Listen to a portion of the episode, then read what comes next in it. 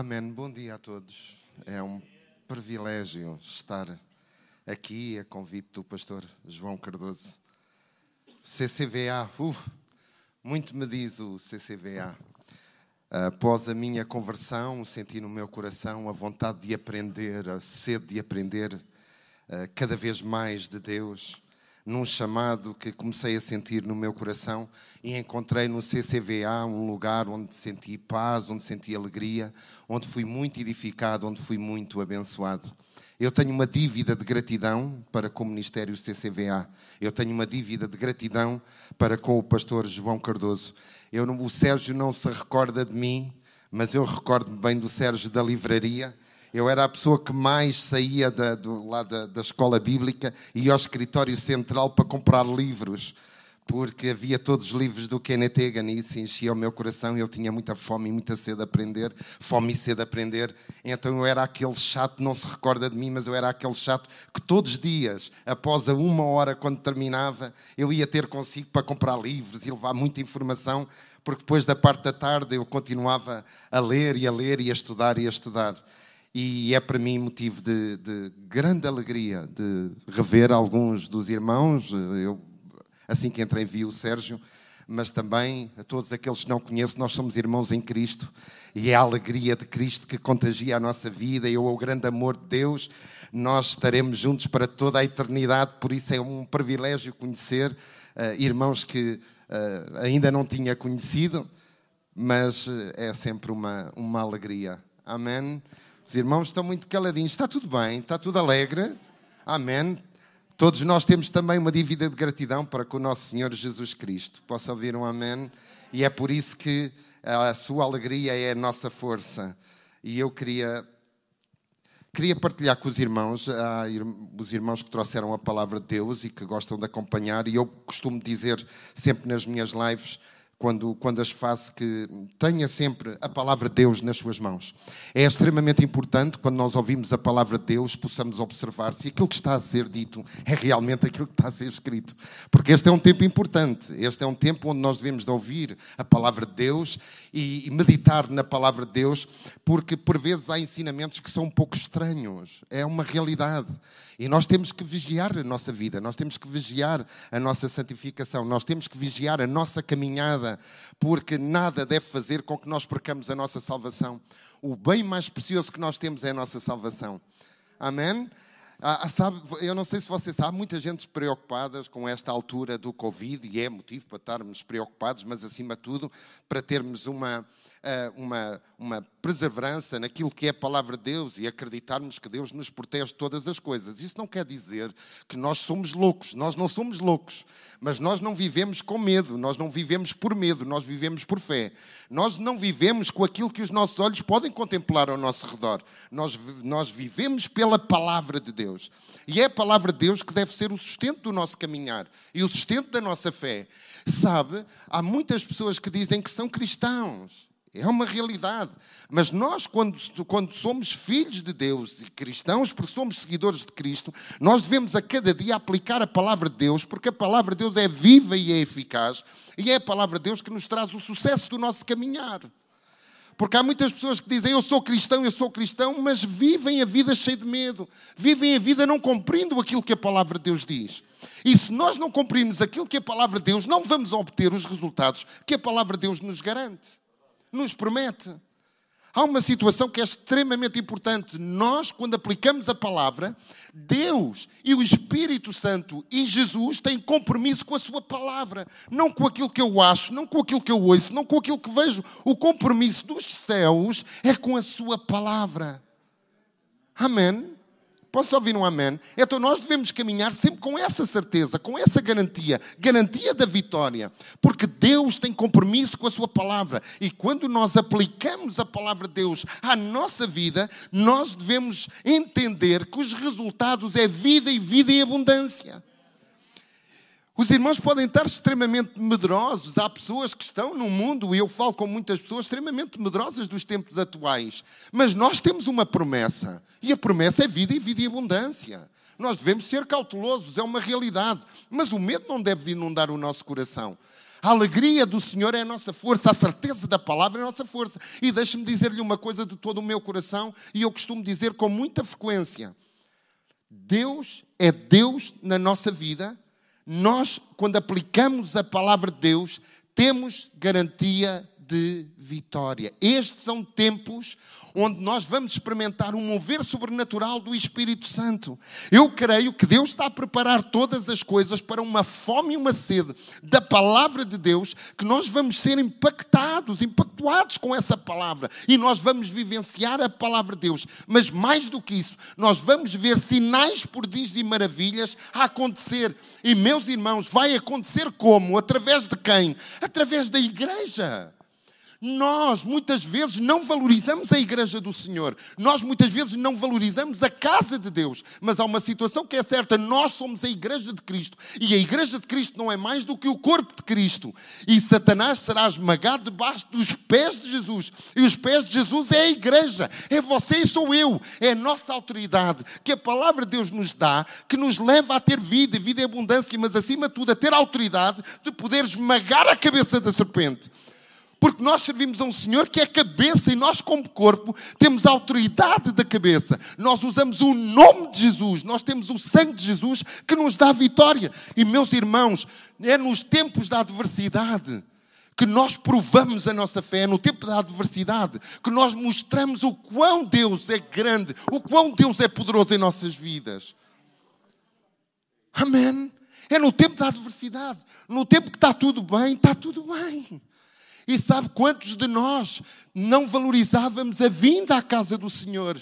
E hoje nós entendemos como é importante nós chegarmos na casa de Deus, podemos observar os nossos irmãos, podemos observar as crianças a louvar a Deus. É bom estar na casa de Deus, porque quando nós estamos juntos é como uma fogueira com, com, com, com que, que, que, se junta, é, é, é várias partes de, de, um, de um carvão que se junta para criar uma labareda grande.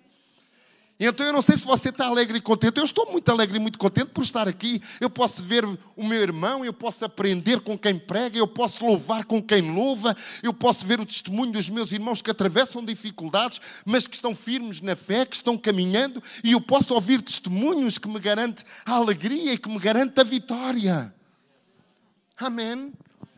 Os irmãos conhecem o Salmo 107 eu, eu, eu dei como, como o pastor João ontem pediu-me para eu dar um título à minha mensagem. Uh, e, e, e, eu, e eu disse, pastor João, o título é Na angústia, onde está Deus? Na angústia, onde está Deus? E sabe, se eu lhe disser assim, irmãos, todos sabem, alguém sabe aqui o Salmo 23, você vai dizer de cor. O Salmo 91, muitas vezes nós dizemos de cor.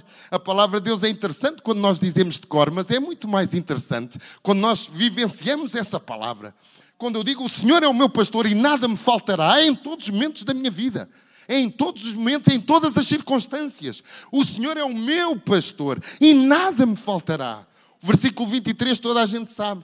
O, o, o, Salmo, o, o, Salmo 23 toda a gente sabe, o Salmo 91 toda a gente sabe, aquele que habita nos esconderijos do Altíssimo, à sombra do Senhor Omnipotente, descansará. Mas este não é um tempo de descanso? Este é um tempo de descanso. Porque o Salmo 91, quando eu digo aquele que habita à sombra do aquele que habita nos esconderijos do, Altíssimo, à sombra do Senhor Omnipotente descansará, é para saber que em tempos de calamidade ou em tempos de grande tribulação, eu posso estar à sombra do Altíssimo e é o poder do Altíssimo que me vai proteger. Porque a palavra de Deus é para aplicarmos em todos os momentos da nossa vida. A palavra de Deus é para aplicarmos quando nós necessitamos. A palavra de Deus é para nós aplicarmos nos momentos de adversidade. Mas é para viver a palavra. Na angústia onde está Deus. Todos conhecemos o Salmo 107 de cor. Aliás, eu, orava e dizia assim: Senhor, o Salmo 107 por ele próprio se explica pregar o Salmo 107 é quase como uma loucura, porque se explica quem vê o Salmo 107 vai, vai, vai se aperceber do, do, daquilo que, que, que, que, quer ser dito, que Deus queria que fosse nos transmitido a nós através deste salmo, que era um hino de louvor, era um, um hino de adoração. E o Salmo 107, os irmãos já abriram? Podem acompanhar comigo, por favor? É sempre importante quando nós Eu não me canso de dizer, quando nós observamos a palavra de Deus, que possamos seguir realmente naquilo que está escrito para que possa ser observado. Eu costumo, costumo sublinhar a minha Bíblia e então, quando fecho, aquilo que se sublinha cola-me as, as folhas todas, por isso eu demoro um pouquinho mais de tempo. No Salmo 107, na angústia onde está Deus, volto a dizer que é o tema da mensagem. O início do Salmo 107 que era a quinta parte de um livro que nós temos na Bíblia como os Salmos completos, mas foram divididos por cinco livros. Não vamos entrar nessas questões porque nós estamos a correr um pouco contra o tempo, mas nós observamos que Deus salva de todas as tribulações, é o título deste salmo. Deus salva de todas as tribulações e nós necessitamos de ter esperança. Nós necessitamos de caminhar com a garantia que Deus é Deus. Muitas vezes nós temos a ideia que Deus e Satanás estão no mesmo nível, mas não estão. Deus é Deus, Deus é soberano, Deus tem poder sobre todas as coisas. E Satanás é assim como um cão que está preso na coleira de Deus, porque Satanás não tem poder de todas as coisas e muitas pessoas vivem amedrontados com aquilo que o inimigo pode fazer, mas não têm, muitos de nós têm, sabem, mas não têm a percepção e a certeza que Satanás não pode fazer tudo aquilo que ele quer. E nós, quando cumprimos a palavra, nós tiramos legalidade ao inimigo. Então, qual é o poder que Satanás tem na, vida, na nossa vida? É o poder que nós queremos lhe dar. É a legalidade que nós queremos dar. Quando nós sabemos que devemos ser uma bênção em nossa casa e não somos, estamos a dar legalidade ao inimigo. Quando nós sabemos que temos que acompanhar os nossos filhos e não acompanhamos, estamos a dar legalidade ao inimigo. Quando eu sei que é errado fazer alguma coisa e eu faço, eu estou a dar legalidade ao inimigo. Então qual é o poder que o inimigo tem? É a legalidade daquilo que eu digo. É a legalidade daquilo que eu faço. É a legalidade daquilo que eu penso. A legalidade é essa, porque o inimigo não tem poder nenhum sobre a sua vida e a minha vida, porque nós fomos lavados e purificados pelo sangue do Cordeiro. Porque o sangue de Jesus tem poder. E nós temos um nome que é sobre todo o nome, que é família de Cristo, a família de Deus, que somos todos nós, podemos usar o nome que é sobre todo o nome. E ao nome de Jesus, a palavra diz, não sou eu que digo. Se fosse eu, não tinha valor algum. Mas a palavra de Deus diz que ao nome de Jesus, todo o joelho se dobra, no céu, na terra e debaixo da terra. Então, qual é o nome que existe nesta terra que o inimigo não tem que dobrar o seu joelho? Será coronavírus? Será divórcio? Será doença? Qual é o nome? É o nome de Jesus. Então, quando é que nós usamos o nome? Nós usamos o nome na maior, muitas vezes na nossa dificuldade, nós usamos o nome naquilo que nós necessitamos, nós usamos o nome na nossa oração. Quando nós falamos, quando nós oramos com esta certeza que o nome nos garante pleno acesso ao Pai. E no Salmo 107 eu tenho que avançar muito rápido e peço perdão aos irmãos, mas eu gostava de, de, de, dar. Posso usar uma expressão portuguesa, porque eu vivo na Holanda, pela graça de Deus. Já agora deixem-me vos apresentar, é uma falta de respeito, mas eu fico tão empolgado em, palavra, em falar a palavra que o que eu sou pouco importa. Mas eu sou Vítor Garcia, sou evangelista pela graça de Deus. Casei com a minha amada esposa, linda, um presente de Deus, porque nós temos propósito. Quando eu digo que a minha esposa é uma bênção, é porque nós nos amamos, mas acima do nosso amor, nós temos um propósito. E um propósito dado por Deus, e foi Deus que nos uniu. E nós temos a consciência, sempre no nosso caminhar, que o inimigo não nos pode destruir, que o inimigo não nos pode separar, porque existe um propósito que foi criado por Deus no céu, na terra e no inferno. O inferno sabe, há um propósito de Deus para nós caminharmos. Então nós temos estado na Holanda, a minha esposa na Holanda ah, é brasileira, mas está na Holanda há 28 anos e eu estou apenas há seis meses. E por, por direção de Deus, nós iniciamos um ministério semente de vida. Numa nação, irmãos, que necessita de Cristo, que necessita do Evangelho. Talvez você não saiba, mas a eutanásia na Holanda é um dos três países onde é permitido. Uma pessoa, a partir dos 18 anos, decide que não quer viver mais e para, os, e para eles tem a liberdade de dizer: Eu não quero viver mais. Porque outrora um evangelho foi tão forte na Holanda, mas hoje um evangelho não é ouvido, não é falado, não é pregado. Existe uma ideia de ateísmo que os leva à destruição. Por isso há tanta droga, por isso há tanto alcoolismo, por isso há tanto divórcio, por isso há tanta separação, por isso há tanta prostituição. Mas não é somente por ser a Holanda, é porque é uma nação onde o inimigo tem ganho poder. Poder porquê? Pela legalidade daquilo que as pessoas dão. Então só existe uma forma de nós vencermos em nome de Jesus, é pregar a palavra. É pregar a palavra, é falar a palavra. Nós vamos ter uma conferência, eu aproveito para dizer, não é segredo para ninguém. Eu vim a Portugal, eu e minha esposa, para convidar o pastor João Cardoso para estar presente na conferência eh, Uma Nação debaixo do poder de Deus. Porquê? Sabe porquê? Porque eu aprendi um princípio fundamental. E quero lhe dizer, eu não me canso de dizer isto nas minhas pregações. Eu entendi o princípio da honra. Porque quando nós honramos, eu costumo dizer uma coisa que você pode não se lembrar nada do que eu vou dizer, mas preste atenção àquilo que eu lhe vou dizer. Quando você honra, Deus não diminui, Deus não soma, Deus não divide, não honra, Deus só multiplica. Este é um princípio. Quando você honra, você tem princípios de multiplicação, porque Deus honra a multiplicação. Vitor, faz-me entender porquê, porque é que estás a dizer isso. Não houve honra por parte de Satanás. E por não haver honra por parte de Satanás, ele foi destituído e arrastou com ele um terço dos céus, porque não honrou. E então nós, quando honramos, Deus multiplica, porque Deus tem prazer na honra.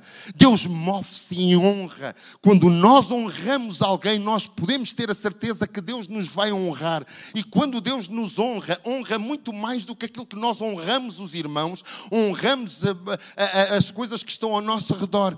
Deus move-se em honra. Se você quer ser abençoado, ouça este segredo, é um segredo de Deus.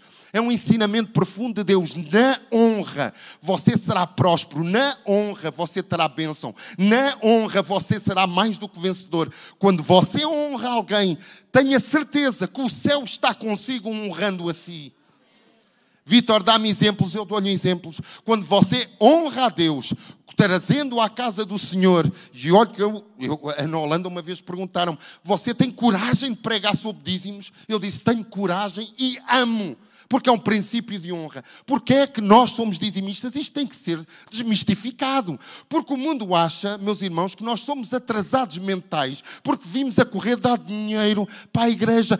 Não, não caminhe nessa direção de Satanás e não deixe isso criar mente no, peso no seu coração e que, tenha, e, e, e, e que seja um desequilíbrio a nível da sua mente daquilo que acontece.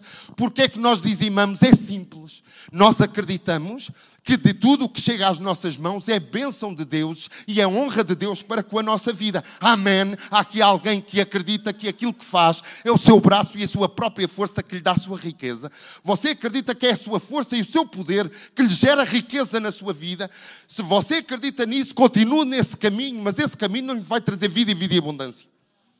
Mas se você acredita que aquilo que você faz é, é, Deus, a, a, a, aquilo que você tem é Deus a derramar sobre si as bênçãos prometidas, você entra numa aliança de honra. Você está numa aliança de honra. E por estar nessa aliança de honra, você tem o compromisso de que tudo aquilo que Deus abençoa, você traz à casa do tesouro para que haja mantimento em minha casa, porque isso é mandamento de Deus. E Deus não brinca com os seus mandamentos. E o inimigo, porque é que muitas vezes as pessoas acusam de dizer: Ah, não, essa história de levar dinheiro, eu não vou para a igreja porque essa história de levar dinheiro, eu vou lhe dizer uma coisa que, se entendemos lhe dizer, pode ser ético ou não pode ser ético. Muitas vezes a questão dos cultos online são uma bênção para muita gente. Mas deixe-me dizer que para muita gente foi uma desculpa tremenda para não trazer um cêntimo à casa do Senhor. Me perdoe. Mas eu tenho que lhe dizer aquilo que o Espírito de Deus fala ao meu coração. Mas sabe uma coisa? Não é a igreja que precisa do seu dinheiro. Eu não sei porque é que estou a dizer isto. Eu não sei. Não é a igreja que precisa do seu dinheiro. É você que necessita de cumprir o mandamento de Deus e ser fiel a Deus. Porque quando você cumpre um mandamento, é o único lugar na palavra de Deus onde Deus diz: E provai-me nisto. Deus diz à humanidade, a nós que sem Cristo somos cegos, pobres, miseráveis e nus, porque não existe essa ideia, muitas vezes, que nós sem Cristo somos um, uns miseráveis, uns pobres, uns cegos e uns nus. Nós temos a ideia que somos alguma coisa sem Cristo na nossa vida. Nós temos essa mentalidade, muitas vezes retrógrada, influenciada por o inimigo, de que nós somos alguma coisa. O que nós somos é pela graça de Deus, é pela misericórdia de Deus. E quando você caminha nesta certeza, você está no princípio certo da palavra de Deus. Nós nada somos sem Jesus. Nós nada somos sem o seu sangue que foi derramado. Nós nada somos sem o seu nome. Nós nada somos a não ser que consagremos o nosso coração à sua palavra, a aceitar o seu filho Jesus como Senhor e Salvador. Aí sim nós somos algumas coisas. Mas o que somos, somos pela graça e pela misericórdia de Cristo Jesus. Quando o inimigo lança à sua vida essa questão de você não, não agir em honra para com Deus, não caia nesse erro. Não caia nesse erro. Seja fiel a Deus. Seja fiel a Deus. Porque é o único lugar onde Deus disse: Eu abrirei a janela dos céus. Provai-me nisto. Se não abrir as janelas do céu e não derramar bênção sem medida, de onde dela vos advenha a maior abastança. Vou-lhe dizer uma coisa. Nós, existe algum problema de você não honrar a Deus? Você que sabe, você pode não querer honrar a Deus, mas o compromisso de Deus, um honrar a si, é você que o quebra. Você entende? E isto tem que ser falado. Somos nós que quebramos muitas vezes a aliança com Deus. E quando nós quebramos a aliança com Deus, muitas vezes na nossa angústia nós dizemos: Onde está Deus? Mas quando nós honramos a Deus, nós sabemos onde Ele está. Ele está sempre perto para nos abençoar, para nos edificar, para nos fazer caminhar em vitória. Você entende o que eu lhe estou a dizer? haja com honra. Por isso eu vim convidar o pastor João Cardoso para estar presente na nossa conferência. Quero um honrar. Porque se eu hoje conheço a palavra, foi derivado ao seu ministério. O ministério esse que você faz parte. E nós não éramos apenas pessoas que estávamos sentados a ouvir porque não tínhamos nada que fazer. Eu, na altura, tinha muita coisa que podia fazer. Mas eu troquei muita coisa para conhecer a Deus e para amar a Deus acima de todas as coisas. E estou aqui hoje com o seu chamado, com Deus falando e direcionando o meu coração. É porque eu entendi desde dia 16 de janeiro de 2009, 2019 num princípio de um AVC, que entrei com 30 médicos ao meu redor, naquele momento eu podia ter partido e eu não sabia para onde ia. E eu disse, Senhor, dá-me uma única oportunidade, uma única oportunidade. Eu sei que derivado daquilo que foi o meu chamado, eu me afastei, mas dá-me uma oportunidade, eu mudo a minha vida toda para te servir. E não faço outra coisa senão te servir. Sabe porquê? Porque nós, quando nós nos desviamos dos princípios que Deus tem para a nossa vida, somos nós que estamos em perigo. Somos nós que brincamos com a nossa vida. Deus não brinca com a vida de ninguém. Nós muitas vezes é que brincamos com a nossa vida. Você também não tem, você e eu não temos o poder de brincar com Deus. Tenha essa ideia. Deus não necessita de nós para nada. Nós às vezes não entendemos isso. Deus nos amou com amor inexplicável, porque Deus é amor. Deus não tem amor, Deus é a essência do amor. Muitas vezes nós temos a ideia, ah, eu, se, faltar à casa do Senhor, se eu não for à casa do Senhor, ah, também, eh, pronto, eh, eu sei que sem mim aquilo até é um bocado complicado, mas você duvida que Deus, é soberano, Criador de todas as coisas, é você que necessita da misericórdia de Deus. É você que necessita que Deus tenha misericórdia para com a sua vida. É você que necessita que o Espírito Santo habite em sua vida. Nós, quando aceitamos Jesus como Senhor e Salvador, é-nos dado o dom do Espírito Santo. Quer saber outra coisa? Eu não sei porque é que eu digo-lhe uma coisa. Às vezes eu falo com a minha esposa e a minha esposa diz: Levas tanta coisa preparada para pregar, quando chegas lá não pregas nada do que levas. E é uma chatice, sério. Eu fico, eu ainda não, ainda não consegui entrar na pregação e eu olho para o relógio e digo: Senhor, olha, está nas tuas mãos, eu falo aquilo que, que tu queres que eu fale. Quando nós aceitamos Jesus como Senhor e Salvador, é-nos dito que é dado algo que muita gente tem desprezado que é o dom do Espírito Santo. O dom é um presente, é uma oferta. Deus soberano, Criador dos céus e da terra, decidiu nos fazer morada do templo do, do, do Espírito Santo. Isto faz toda a diferença. Porque Deus vive em mim. Porque Deus habita em mim. E isto vai mudar radicalmente a minha forma de entender e a minha forma até de caminhar. Porque se Deus vive em mim e a palavra de Deus diz que eu sou o templo do Espírito Santo, o Espírito Santo não sai do templo. Por isso, Paulo dizia: Não entristeçais o Espírito Santo. E vou-lhe dizer uma coisa.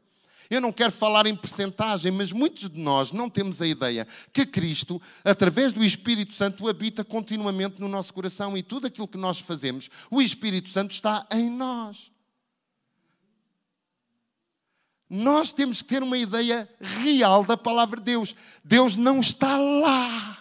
Você entende? Deus não está lá no céu. Está no seu trono, Jesus à sua direita, sim, mas Deus, através do Espírito Santo, que é Deus, vive em mim. Logo, eu tenho que entender que quando eu caminho, Deus caminha comigo. Tem a sua parte negativa e positiva na nossa ótica humana. A parte positiva é que Deus está sempre comigo, me protege, me abençoa, me direciona posso cumprir aquilo que a palavra de Deus diz, em meu nome porão as mãos sobre os enfermos e eles serão curados. Serão curados porquê? Porque o Espírito Santo que habita em si é veículo transmissor da bênção de Deus e o Espírito Santo vai curar as pessoas. Quando você fala, você fala inspirado pelo Espírito Santo que vive em si. Logo, aquilo que você fala na comunhão com o Espírito Santo, você é uma bênção, porque o Deus Todo-Poderoso, na presença do Espírito Santo, habita em sua vida e isso faz toda a diferença.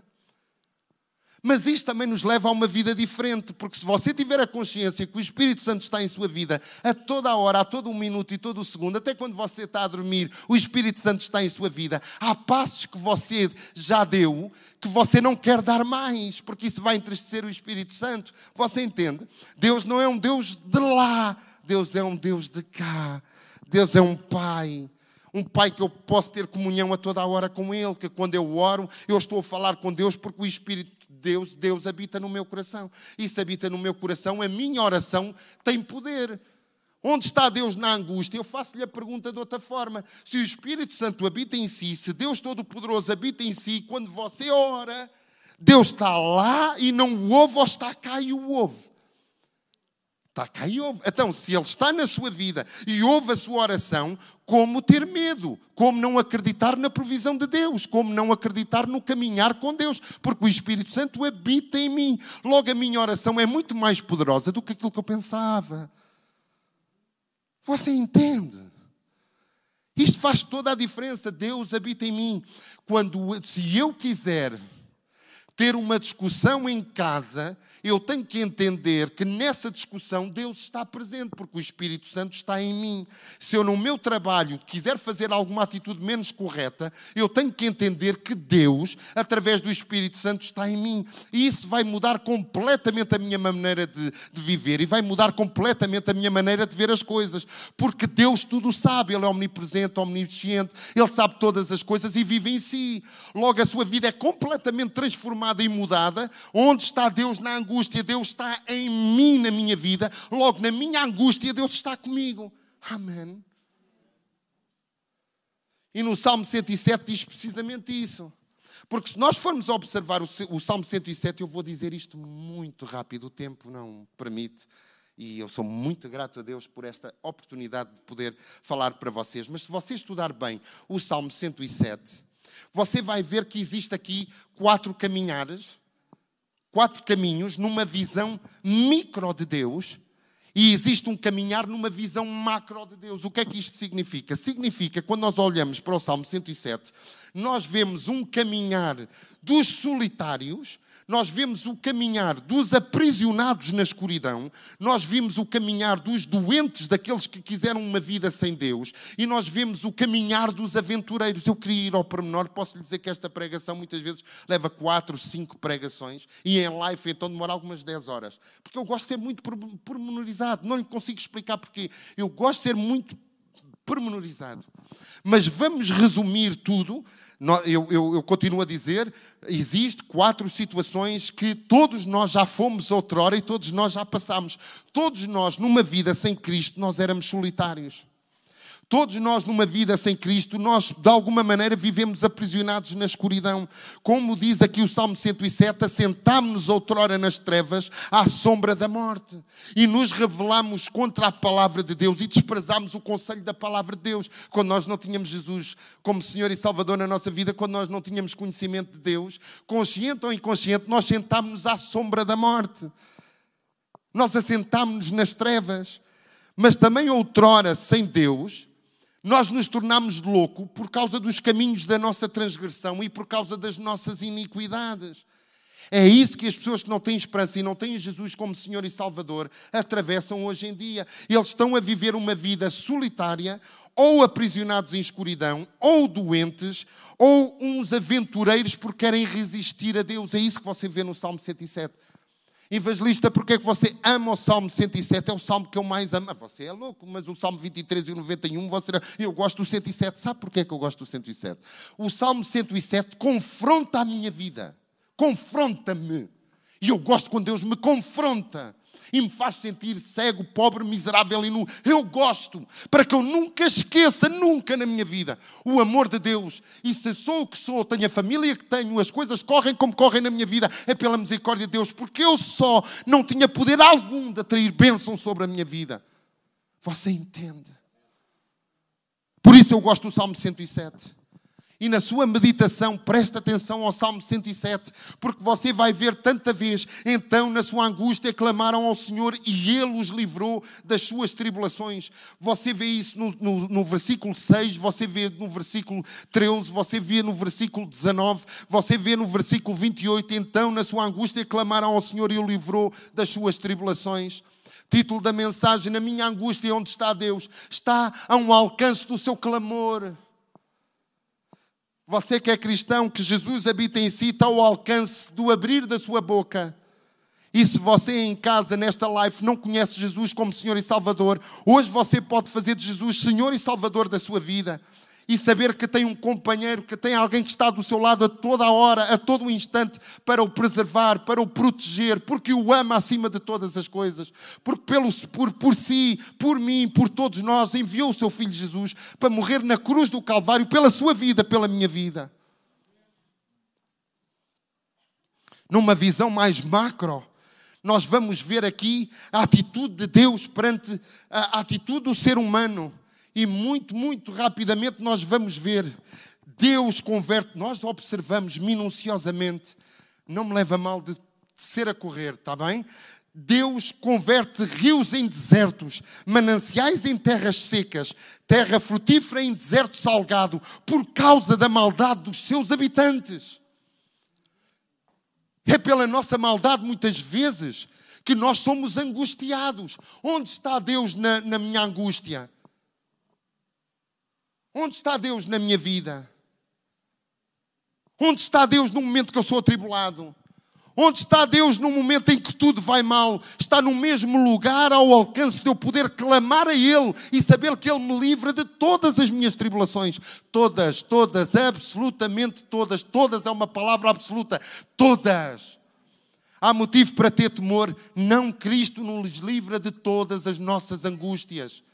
Cristo nos livra de todas as nossas tribulações. Se você meditar no Salmo 107, você vai ver no versículo 20: enviou-lhes a sua palavra e os sarou e os livrou daquilo que era mortal. Então nós podemos ter a certeza o que é que nos é a palavra. O que é que nos livra de tudo o que é mortal? É a palavra, porque Jesus é a palavra. E se Jesus é a palavra, Jesus é meu Senhor, é meu Salvador, eu o aceitei. E a palavra faz eco em mim, a palavra é referenciada na minha vida, e isso me livra de todas as minhas tribulações, de todas as minhas angústias.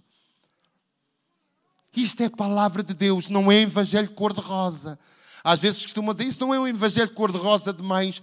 Não, não, é um evangelho vermelho, porque é um evangelho do, da cor do sangue de Jesus. Você entende? Porque a palavra de Deus diz que eh, quando olharam para Cristo não viram beleza alguma nele, porque o seu corpo estava como desfigurado, pior do que um animal.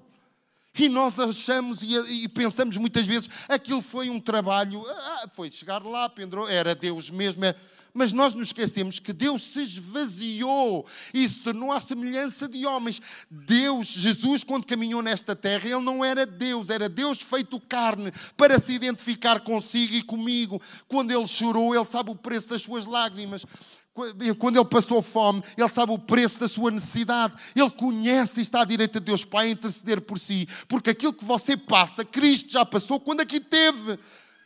Porque Deus é tão maravilhoso, tão majestoso, que o seu Filho se identificou conosco. E não há nada que nós passamos que Cristo não tenha passado e não valorize e não nos auxilie. Porque aquilo que foi a sua angústia, Ele conhece as nossas angústias. Amém? Mas este, este Deus que fala o Salmo 107 também converte desertos em lençóis d'água, em terra seca em mananciais, estabelece famintos em lugar seguro e nesse lugar seguro nós vamos ver que eles multiplicaram-se muito e os seus bens não diminuíram.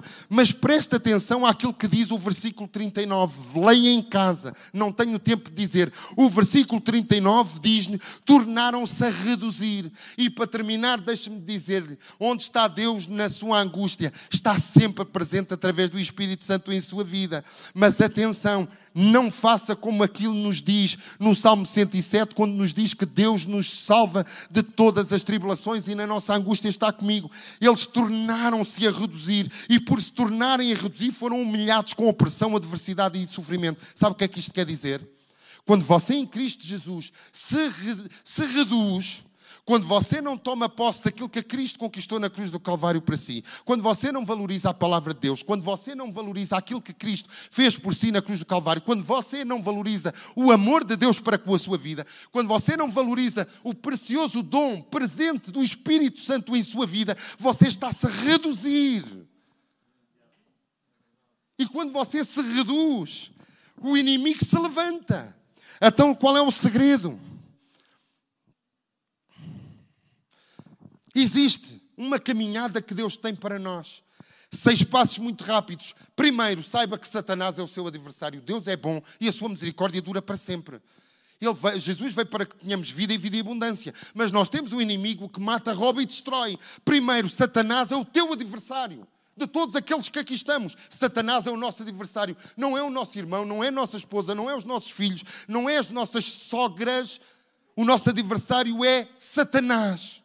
Segundo, Deus está no controle de todas as coisas, nada foge ao controle de Deus. Todas as coisas estão nas suas mãos. Basta um sopro da sua boca e Ele tudo muda, Ele tudo transforma.